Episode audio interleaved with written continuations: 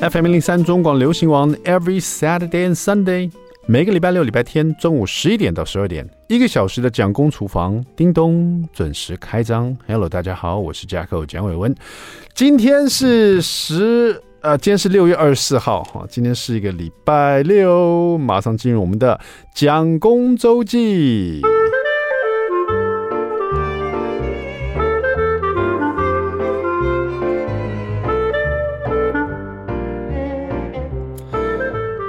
六月二十四号啊，马上就六月底了哈。那这个对很多家长来说呢，就是小朋友的暑假开启啦。那有的这个爸爸妈妈们有点哀嚎一片啊，觉得这个小朋友呢。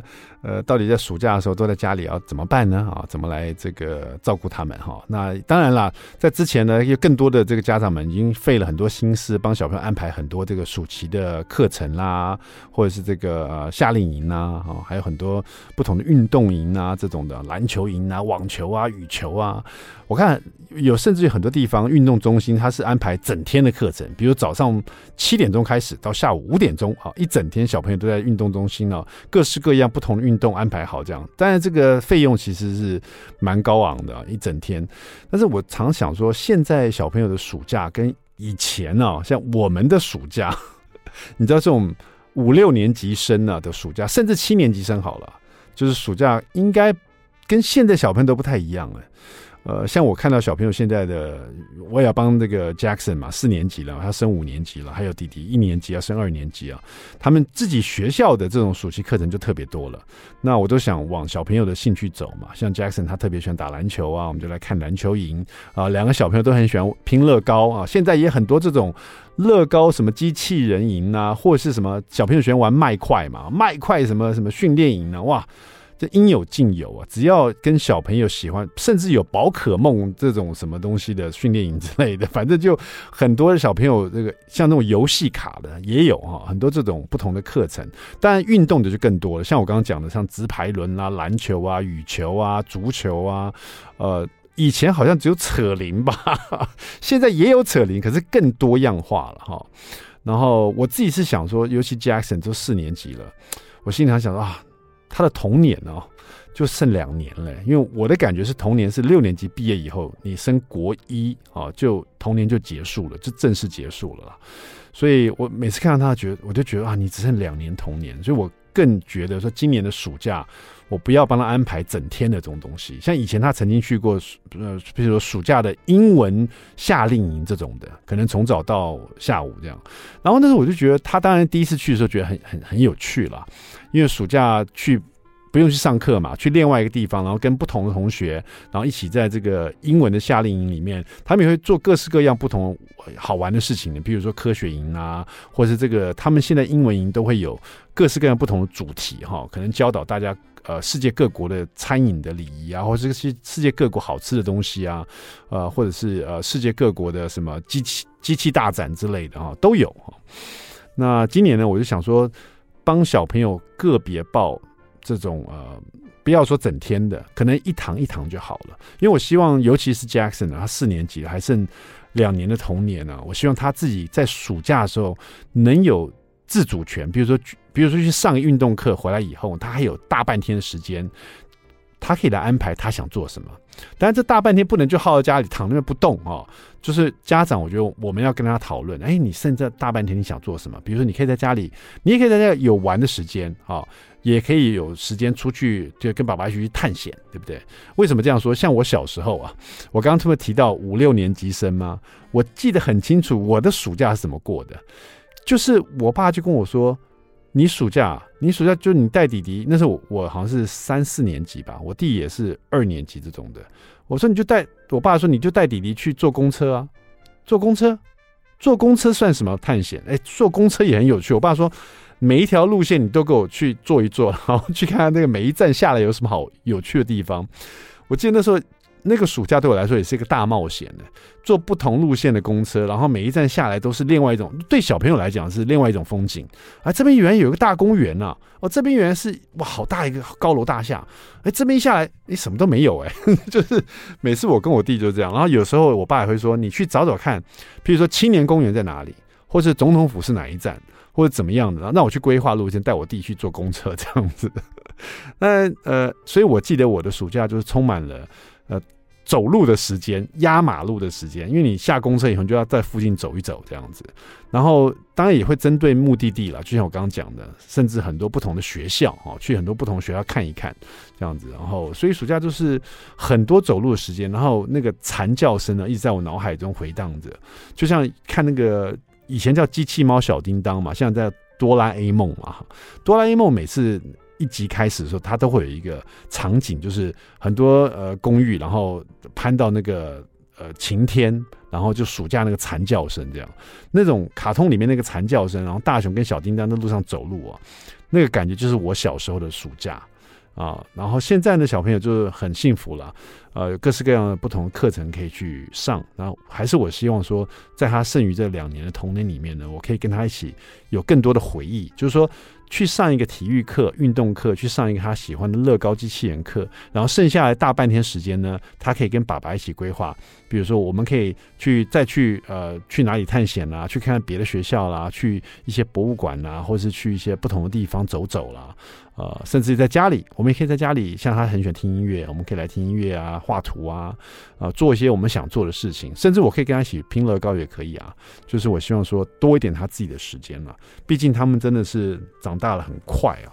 我我的印象很深刻，就是因为弟弟才一年级，所以我每天都会抱着他。应该不是我抱他，应该是弟弟每天都要爬到我身上来。一年级的小朋友，他还是很喜欢抱。抱爸爸妈妈，尤其每天只要他下课看到我，他就跳到我身上来。睡觉前也一定会喊说“爸爸抱抱”这样子。但是四年级的 Jackson 他就不会主动讲这些话了。但是有一天我就想说，我还是想抱抱他，看他现在长高这么多了，一百三十几公分了。然后其实跟以前那个小朋友的样子不一样了。所以我抱完弟弟，我还去抱抱 Jackson，他真的很大一只，真好像一只巨大的。不能说是无尾熊，比较像一只袋鼠啊，抱在我身上。然后我发现这个抱他的这个是我提出来，但是我抱它以后呢，我发现他还是很开心。他那个开心的程度，紧紧抱着我就就像他小时候一样。所以希望这个大家在暑假的时候可以跟小朋友有个非常美好的回忆，然后也不要马上就把小朋友的暑假的时间全部都排满了，留点空隙啊，让他有一点自己的这个。呃，可以去安排自己的时间，然后甚至去享受一下暑假的休息，然后暑假的那个天气，然后暑假的时间慢慢流动的感觉哈。好了，暑假马上就到了哈，希望大家都有一个快乐的暑假。好了，稍微休息一下，待会马上回到我们的蒋公厨房。I like 103, I like radio. FM 零零三中广流行网蒋公厨房，我们回来了。第二段第一个单元。蒋公来说菜。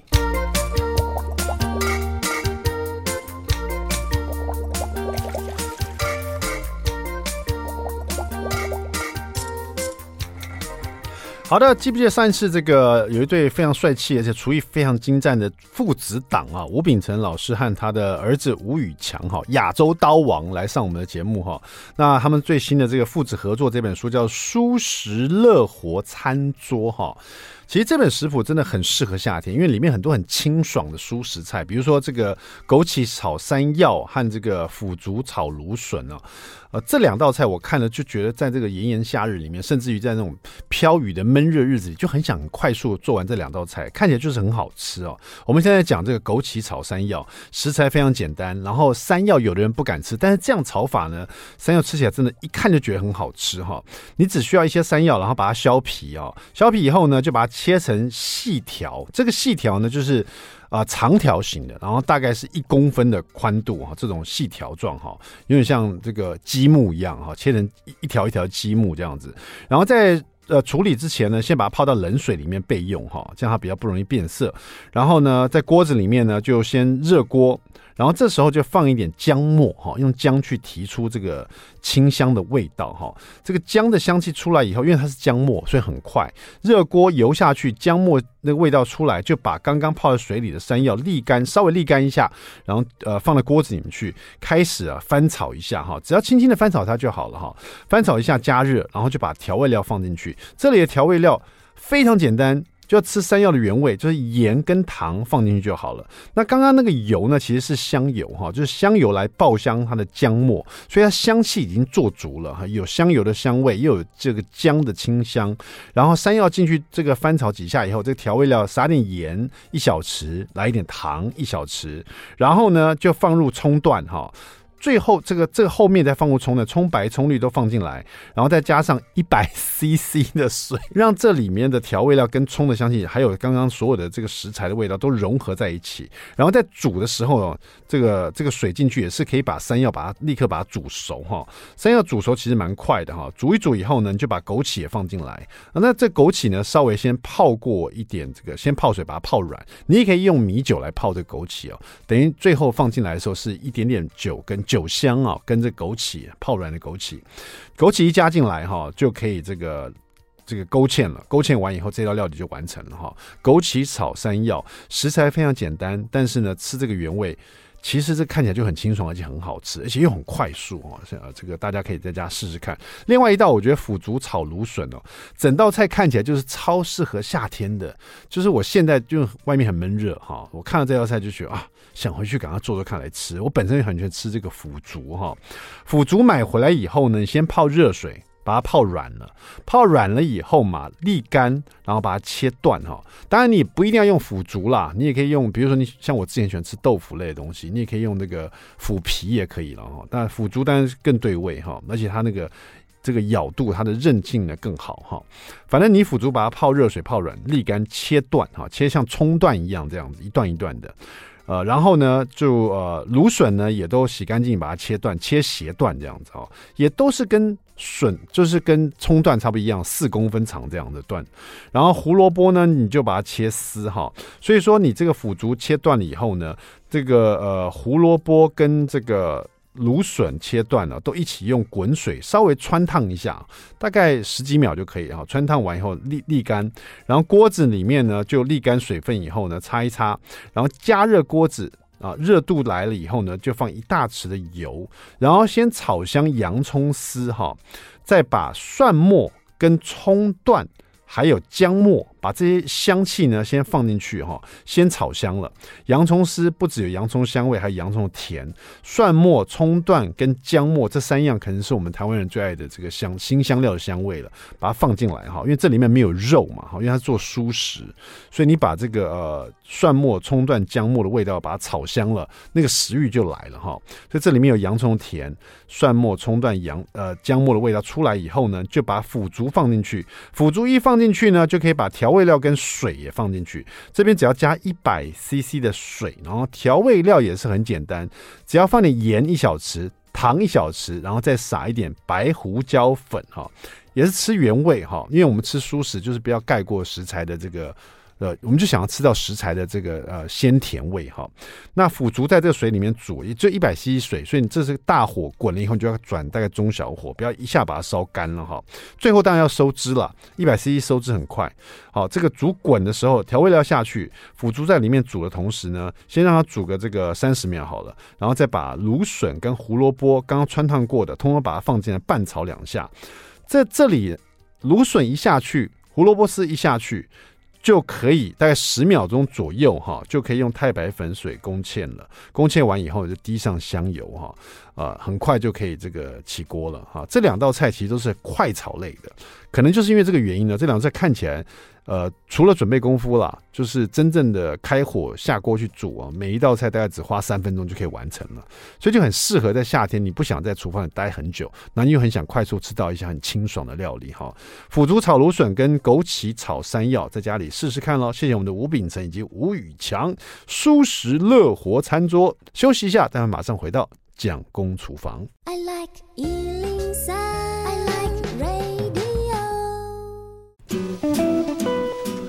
FM 零零三中广流行网蒋公厨房，我们回来了。今天我们厨房里访问一位老朋友哈，这个他并不老哈，但是他好每次出书都有来我们蒋公厨房。就除了第一本了，第一本他二零一九年的《东京鸟窝厨房的家常时光》哦，我们访问他是第二本，从二零二零年到现在，他又出了陆陆续续，这是第五本了哈。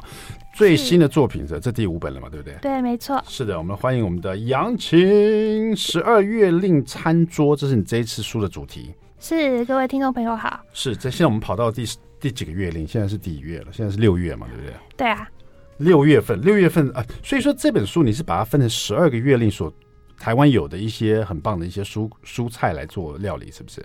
对，就是我把就是十二个月令就是。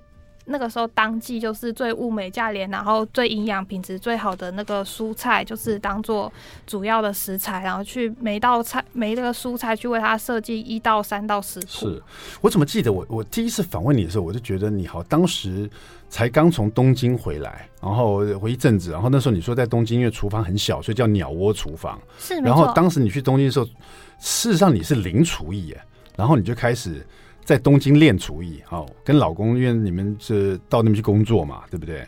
然后在小小厨房里面做了很多道料理，这样子练一身厨艺以后，就非常努力的，每一年几乎都会最少出一本书。哎，你真的好好好好厉害哦！没有啦，就是我很喜欢写书，然后刚好也有遇到伯乐帮我出这样子。是是是，这一次这个这本书我看了一下你的前言，特别写到说。在这本的食谱书里，收录了十二个月令中各个月份盛产的蔬菜所设计的食谱。然后你说有些食谱是那种经典永流传的，有些是来自你们家餐桌常常出现的家常菜哦，那就是你做的嘛，你做家常菜给老公吃的这样。那你说当年这个厨艺刚启蒙的你哦，总是搞不清楚各种食材出现的时令，常常会错过最物超所值的。价格跟品质啊，甚至于稍微偷懒，想晚一点再处理，心理电力的食材就从市场上消失了。那这个在东京跟在台湾都一样吗？这个这个情况？哦、其实不太一样，因为呃，很多人知道，就是我开始下厨是因为我就是跟我先生结婚，然后他那个时候在日本念博士，然后我就一结婚就飞到东京去，就是去。帮他做一些家事啊，然后就是下厨这样，就是喂食他这样子。对对，然后喂食他。对，然后因为我以前我都没有下厨过，因为呃我是单亲家庭，然后我是爸爸养大的，所以就是爸爸都是买外食来养我们。对，然后后来我爸买了房子之后，我们的房子甚至没有装潢厨房这个部分。对，所以就是我从来没有下厨过，然后飞去冬天的。东京的第一天晚上，然后我就是做了我人生中第一道菜，然后叫 Yakisoba。是对，然后呃，所以我一刚开始学做菜，其实我学的算是日本的家常菜，因为在东京的地方嘛，我食材是日本的，调味料是日本的，餐具锅锅具都是日本的，然后我也是看就是日本的。那种料理平台，那时候我还没有开始看 iCook，那时候我是看日本一些料理平台，譬如说 Cookpad 之类的那种。对啊，然后呃，在在东京就是跟在台湾有一个很大的差别，就是呃，台湾是比较一个温暖的地方，而且台湾的地形是它有很多高山。嗯，对。然后东京至少东京的东京的话，它其实季节是呃。变化比较大，然后它的地形也比较单纯，嗯，所以就是相对来说，除了他们就是一直有在进口，或者是一直有在。就是盛产的蔬菜，譬如说什么小松菜、小黄瓜、甜椒这类的，就是一直固定都有之外，他们其他的一些蔬菜的食材很多都是出现一下下就会消失了，产季都非常的短，就跟台湾不太一样。因为台湾就是呃，譬如说高丽菜好了，就是我们都知道高丽菜冬天、春天这些比较冷的天气会比较好吃，嗯，但是我们夏天还是吃得到高丽菜啊，因为我们平地的高丽菜不盛产了，我们可以去。种种和采收就是在高山比较凉快的地方的高丽菜，可是日本就没有办法，所以就是像是譬如说举例，好像竹笋现在台湾正盛产，对，但是日本的话，就是他们竹笋出现一下，大概一两个礼拜就会消失，而且也不是很好吃。嗯，他们竹笋大部分是呃，可能从中国或者是一些地方进口的熟笋，是，就是熟那熟笋就其实已经煮熟，它已经软软烂烂的，就是不会有像我们在台湾吃的绿竹笋之类，就是我们可以做凉拌沙拉。笋啊，那很脆、很甜、很脆，很好吃。他们的竹笋就没有办法做成这种。对，真的。所以说，其实虽然日本它的四季更，尤其在东京啦，就是你刚刚说四季更明显一点，冬天非常冷啊，然后春夏秋冬四季非常分明这样。然后台湾像你说，哎，没错，我们常常吃到这个高丽菜，然后有时候也会问老板有没有高山的高丽菜，甚至平地的没有就有高山继续吃这样子。所以台湾真的蛮幸福的，四季这个都都有这个好吃的这个蔬果啦，都可以吃。但这本你特别写了十二个月份的不同的蔬菜，感觉你每一年不止出一本书以后呢，我记得你刚刚说你到东京去学做菜，这个时间到现在大概也是七八年而已吧，对不对？嗯，离现在我是二零一四年结婚的，嗯，对啊，所以是哦，那是已经差不多快十年了，对不对？对啊，应该有九年多。哇，这这九年的这个厨艺也是蛮厉害的。你有没有想过自己现在变得每天每年都在出这个料理书，从零厨艺到现在？哦、我觉得我只是运气很好，就是他们其实都没有销量非常的好，我也不是什么热卖的作家，但是我就是有遇到伯乐这样，就是一直有帮我出。嗯，有阅你的书的那个，我觉得你的这个菜色呢，或者你的料理都感觉很简单，但是呢，你都会很，很用心的把它用不同的食材呃堆叠在一起，然后那个味道也很明显，就是说，哎，这道菜可以这么做。然后有有些就像你说是经典流传的哈，有些就感觉很家常。那大家在看的时候在试做的时候，也可以加入自己的味道。那你就是给大家一个很基本的款项，然后也不会做太复杂，然后让大家了解这道菜其实这样吃就很有很美味了。这样子。好，那今天杨琴又来到我们这个录音室来，我至少访问过你三四次了吧，对不对？那、呃、我从第二本就有来了，所以就是四次了。四次了。好，那你刚刚讲到我们台湾的竹笋很好吃，今天我们的美食冷知识呢，叫做美食对或错，总共问你三题哈，你只要回答对或错，看你对台湾的竹 食材有没有什么样的这个认知，好吧？这也是趣味题了哈，都很简单，好吧？杨琴准备好了吗？呃，好，好，三题美食对或错都是跟笋子有关哈。请问第一题，以前妈妈打小孩又叫做竹笋炒猪肝，对或错？错，是竹笋炒肉丝。答对。好，第二，夏天的沙拉冷水都是用剑笋料理的，请问对或错？错，应该是绿竹笋。对，绿竹笋或者有时候还会用麻竹笋，但是绿竹笋的真的很好吃哈。第三题稍微难一点了，准备好了吗？是。春笋怒发这句成语啊。怒发就如怒放，所以怒开啊，形容是本心豁然大悟的感觉啊，心情自然极为快活开朗，所以人家常说春笋怒发，形容心情极为快活，对或错？春笋怒发有没有听过这个成语？没有，我没有听过，这是国文吧？这不是不是食材吧？我没有听过。你，你觉得春笋怒发？你觉得这句话你想想看，你觉得春笋怒发？你觉得它是不是形容一个人心情极为快活？这感觉好像是某种想法萌芽的感觉，或者是某种情绪萌芽，感觉好像跟快活比较没有关系吧？你所以所以你觉得对或错？是这个？他是春笋怒发，是形容心情极为快活？你觉得对或错？嗯，我觉得不对，应该是错，是不是？嗯、对对，其实。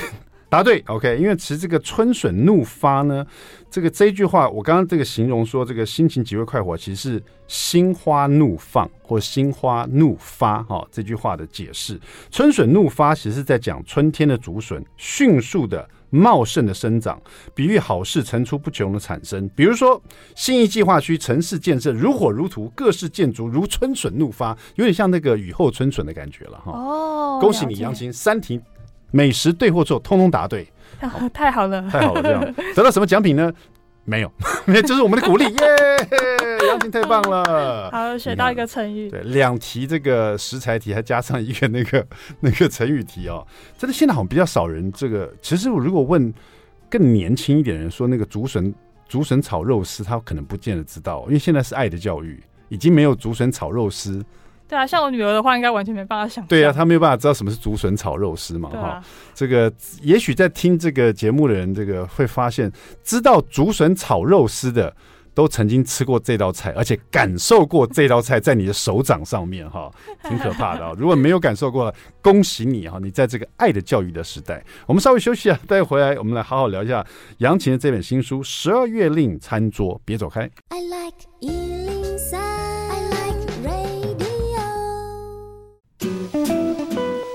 FM 零三中广流行网蒋公厨房，我们回来了哈。讲到六月份呢，这个杨琴的这一本《十二月令》的餐桌，他每个月份前面都做一个小小的导文，这样子哈。那那六月份我来看一下，他第一句话就说：“这是梅雨季啊，真的。”今天我来说是下的小雨，昨天也稀花下的雨哈。六六月份真的是一个上面特别写是烟雨迷蒙的面纱哈。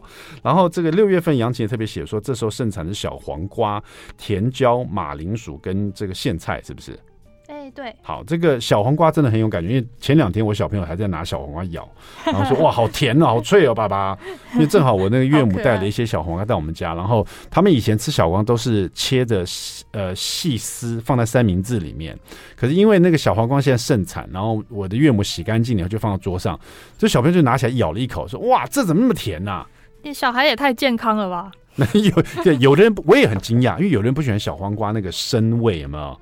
因为他说：“爸爸，你也来咬一口。”我就想说。真的有这么好吃吗？我也来咬一口，一咬一口就嗯，还是有那个生味。一般的小孩就是从桌上拿一个东西咬一口，应该是饼干或糖果吧？对，怎么会是小黄瓜？我们家食材很多啦，所以就特别喜欢这样子。我想这个最近是六月份，你上不同的广播节目，应该常讲六月份里面的，你这里面收录到至少也有七八道这个六月份可以做的好吃的料理。这样子，我们来未雨绸缪一下，我们跳到七月份好了，我们看一下七月份杨琴写了什么呢？可不可以读给我们听听看？你的导读上面写了什么？哦，导读，嗯，我一刚开始就是先介绍台湾的七月，其实是戏剧化的，因为就是啊，就是这时候韩剧特别好看，对不对？对啊，就是呃，因为就是这时候其实通常会有台风，但是听说台湾到现在已经有三百多天台风没有登陆了，所以七月份可能会剧烈。希望不要不要，拜托啊！七月份也是这个小朋友的暑假来了嘛，哈，所以说如果到处都台风的话，就出去玩很麻烦的。然后呢？呃，我觉得很戏剧化，是因为要不然就是台风，或者要不然就是雷阵雨。但是如果没有下雨的话，就是就是艳阳，就是日正当中的时候，真的是非常的热，非常的难受。嗯，对，然后。呃，其实我是一个还蛮喜欢雨天的人，有很多人就是觉得雨天很麻烦，然后不喜欢。但是其实我还蛮喜欢下雨的，因为我觉得就是在屋子内，就是看外面下雨，就是我觉得那个听雨声觉得很平静、很舒服。我也觉得，所以我很喜欢在屋子内听外面下大雨的时候，有种幸灾乐祸的感觉。对，不过我走在外面也会觉得蛮好玩的，我会去踩水之类的。对了，当我有了小朋友以后，才发现这个外面下大雨其实也蛮可爱，因为小朋友就觉得很有趣，就是外面全身淋湿哒哒，他们也玩得很开心。我不行，绝对不能全身淋湿哒哒，因为你已经不是小朋友了。好，这边特别提到说，你说七月份有特选的一些食材哈，嗯、就说这是有节瓜、玉米笋啊、番茄跟毛豆，你觉得很不错，是不是？櫛瓜好像这几年越来越普遍的感觉。以前我要买节瓜哈，我还要到特殊的，就比如传统市场某些地方，或者找一些老板帮我留。现在呃，随便任何超市都可以买到节瓜嘞。对啊，以前就是我刚回来台湾的时候，节瓜其实不是一个很常见的蔬菜，嗯、可能特别要去家乐福之类的地方买。对。但现在就是菜市场到处都是，就是三条五十这样子，就是非常的便宜，然后大家都在种。对，可是有些人他其实不太知道怎么料理节瓜。节瓜其实很很容易料理，对不对？因为它没有小黄瓜那种很深的味道，是不是？哦、呃，我觉得其实它跟小黄瓜最差最多的应该是口感，嗯、因为节瓜的特色就是它中间的那个籽囊的部分，它不是很明显，是就是跟台湾其他特产的瓜类不同，像是我们特产的小黄瓜什么，嗯、就是呃是比较爽脆的，但是节瓜是扎实的口感。是，所以说这个尤其这种新的食材，如果说你呃在只有到餐厅才吃过一些，比如说这个西餐，它会放点节瓜，或者意大利料理，它可能有节瓜在里面，你自己很少料理节瓜的话，最好。开始使用节瓜的方法，就是用最简单食材，不用一大堆其他配角跟它加一起。所以杨琴这边就有一道叫做蛋煎节瓜，直接用蛋去煎，把节瓜煎煎，就吃到节瓜最原始的味道，加一些蛋香，这样这个料理就非常简单。我觉得这是杨琴做料理他的初心，就是每个，因为他从零厨艺开始嘛，所以对每个食材食材要所了解，所以他就会去用很简单的方法先去料理一遍，让大家也了解这个食材原味哈。这个蛋煎节瓜怎么做嘞？嗯，单煎节瓜其实它的食材超单纯的，它就是节瓜、鸡蛋，然后还有一些调味料。嗯，对啊，然后呃，节瓜的话，我会建议你也不要切太薄，不然口感会不好。嗯、大概一公分厚是最好的。嗯，鸡蛋的话就是也不会用很多，大概用一到两颗而已。嗯，那就是热完油之后，把节瓜就是迅速的沾上蛋液之后，然后放到锅子里面煎，然后也不要煎太久，就是它两面各煎三十秒就要拿起来，嗯、不然口感就会开始变差。嗯，然后就是煎好之后，你就是再均匀撒上一些你喜欢的香料或者是盐巴，这样就可以了。嗯，因为这边你因为这边的这个羊琴是放了一些盐跟意意式香料，可是像这种蛋煎的食材，尤其煎节瓜，你看两面才煎个三十秒，拿起来就可以吃的时候，你不管是撒辣油也好。好，或撒七味粉也好，或是你想沾一个你喜欢的酱汁，或者现成的酱汁都非常方便哦。或直接单吃，就撒点盐，先了解一下节瓜它它本身的一个甜甜的味道，跟这个蛋香都很很好吃哈、哦。那这个在煎节瓜的时候，你有没有发现说它是油要多一点嘛？还是说，呃，如果说因为你煎是沾蛋液啦，如果说节瓜只是干煎的话，你你认为说油要多，还是像你自己会怎么做？你说我就是平常怎么料理节瓜吗？对对对对对。其实我最常拿来烤哎、欸，因为很喜欢做那种就是那种意式或法式的那种烤蔬菜。哎、欸，怎么烤的节瓜？你会怎么烤？因为现在大家都有气炸锅，其实放气炸锅也很方便，对不对？哦，对啊，我家是没有气炸锅啦，哦、我是有，我们家是也没有大烤箱，但是我们有小烤箱，就是那个 toaster。嗯，对对对。哦，所以用 toaster 就可以叫烤节瓜。对啊，就是哦、呃，因为。我常常会很希望，就是一次可以出两道菜之类的，所以就是节瓜，或者是我也常用马铃薯，就是就是把它切片或者切小块之后，我就会先把它先铺在那个烤盘的底部，然后上面再放烤鸡之类的。嗯。就是譬如烤鸡肉或者是烤其他的肉，然后呃，它直接就是拿去烤，然后烤完就是鸡肉熟透，底下的节瓜或者是马铃薯也会熟透，嗯、而且它会吸收就是那个鸡汁的精华，就会特别的好吃。嗯，对，我看很多那个 YouTube 吧，一些呃国外的一些厨师，他就是喜欢把节瓜跟譬如说你刚刚说的烤肉类的，你知道有些油脂比较多的肉类一起进烤箱去烤。然后它就吸了很多那个动物的脂肪，这样子，就很香哈啊，当一个很棒的配菜。我发现七月份这个节瓜、玉米笋、番茄跟 毛豆，刚好都是小朋友很爱吃的月份呢。这个七月份小朋友开始放暑假，然后这时候的这个所有的食材都很适合小朋友。比如像玉米笋，基本上是我小朋友每天的餐桌上都会有的食材。玉米笋不管是用煮的啊，用烤的啦，或是放在食材里炒一炒啊，他们都非常喜欢了啊。所以这个玉米笋呢，这边做的是比较大大人口味的椒盐玉米笋，这个有点像下酒小菜。嗯，其实我觉得它虽然是椒盐口味，但是不会很辣。嗯，因为我小孩还。他大概快八岁而已，所以你放了这么多辣椒。呃，那其实那比较、小孩很会吃辣，我发现，因为你这边辣椒至少用了两支吧，对不对？没有太辣的话也不敢吃，所以我用的是大的红辣椒，就是不太会辣的那种。嗯、如果你用朝天椒就不行。对，因为你这边是玉米笋纵切一半嘛，就是直接保留它的。形状啊，但是直接破一半而已，这样比较快熟。然后加点葱花和两只辣椒切斜片这样子。那你们家是比较爱吃辣，是不是？因为我发现你这个热锅热油以后，你先丢辣椒进去先爆炒，因为很明显就是先丢辣椒的话，那个辣味会留在那个油里面，就会这个辣的味道会比较明显一点。哦，因为我自己个人我很喜欢吃热炒类的菜，嗯、所以就是我很重视就是那个爆香的过程，然后就是。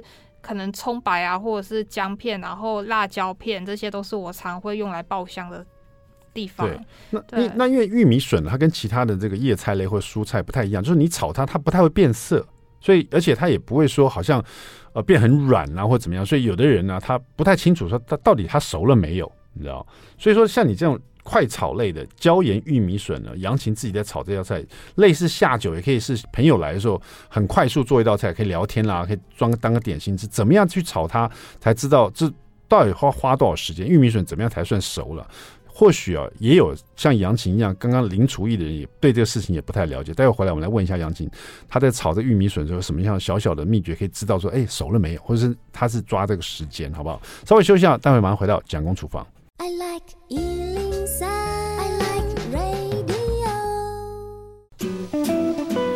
FM 零零三中广流行网蒋公厨房，我们回来了。刚刚这个杨琴要回答我们的玉米笋哈，对，有时候到底炒什么时候？你你怎么判断它熟了？呃，我觉得可以从两个方面去看，一个地方是嗅觉，嗯、就是你用鼻子去闻，其实刚那个玉米笋它还是全生的时候，你下锅的时候会闻到一种生味，嗯，就是菜还生生的味道。然后你去炒一炒，它慢慢加热之后，它开始熟之后，那个生味就会消失，就是变成玉米的味道。是，对。然后我觉得那个时候其实就是蛮好吃的时间点。嗯，如果你的鼻子不灵的话，或者是你不喜欢这个这个软硬度的话，你也可以就是。用搓的，就是你可以用那个木头的锅铲，嗯、你就是直接去搓它，搓到就是它如果变得比较软，但就比较好搓嘛。你就是可以就是煎到你喜欢的软硬度，然后就可以出锅。因为有的人喜欢吃很脆，有人喜欢吃很软的。嗯，因为你这边椒盐玉米笋，你用了三十二条，然后又破半了，总共有六十几条玉米笋，很大 很大虫啊，你知道？然后这个其实蛮简单，你做法就是先呃热锅下油，然后把这个辣椒把它炒香了，然后就把玉米笋丢进去一起翻炒，又加了水哈。快让它熟透，然后最后加一点调味料，就是盐啊，跟这个呃胡椒粉，还有孜然粉，再加蒜泥啊，给它多一个层次感。这样最后撒点葱花，这个椒盐玉米笋就很简单就完成了。那除了用。这个锅铲去秃它，还有会闻它味道。另外，像我就是拿一条水来吃吃看，嗯，哎呸呸，还是生的不行，就再炒一下。可能如果你一直试一直试都没有的话，你不就把六十几条吃到剩四十几条？对，没错，不要试的不不会那么难了，玉米水蛮简单的了。好，今天时间关系，我们只是看到的七月份了。其实七月份杨琴也还蛮多精彩的这个料理收入在里面。最后最后，这个杨琴跟大家讲一下，这是你第五本这个书了，十二月令的这个餐桌，还有什么要跟大家分享的？嗯，其实就是总结来说，就是我我刚刚有说过，就是每种被归类的蔬菜，我都会为他们打造一到三种料理，嗯、就是希望可以给大家做菜的时候更多的灵感泉源。嗯，然后我觉得我料理的特色都是，因为我们家就是厨房都很小，虽然现在比日本大，但是还是很小。嗯、就是我也没有特别就是贵的锅具，我很很。分析的锅具，然后或者是特殊的器材，我连气炸锅都没有。是对，然后而且我也不会去收集一些很高级、然后很贵、很少见的调味料，所以就是其实你做我的菜不用担心你备料的时候会东缺西漏。因为我料理的初衷其实就是结合美味、简单、健康跟小资。嗯，好，希望这个大家可以跟着这个杨晴呢一起收录你的小厨房里的这个岁月静好。好，谢谢我们的杨琴，也希望这本十二月令的餐桌让大家可以每个月份跟着你一起下厨做料理。谢谢，谢谢，谢谢 Jacko。蒋公厨房，我们下次见，拜拜。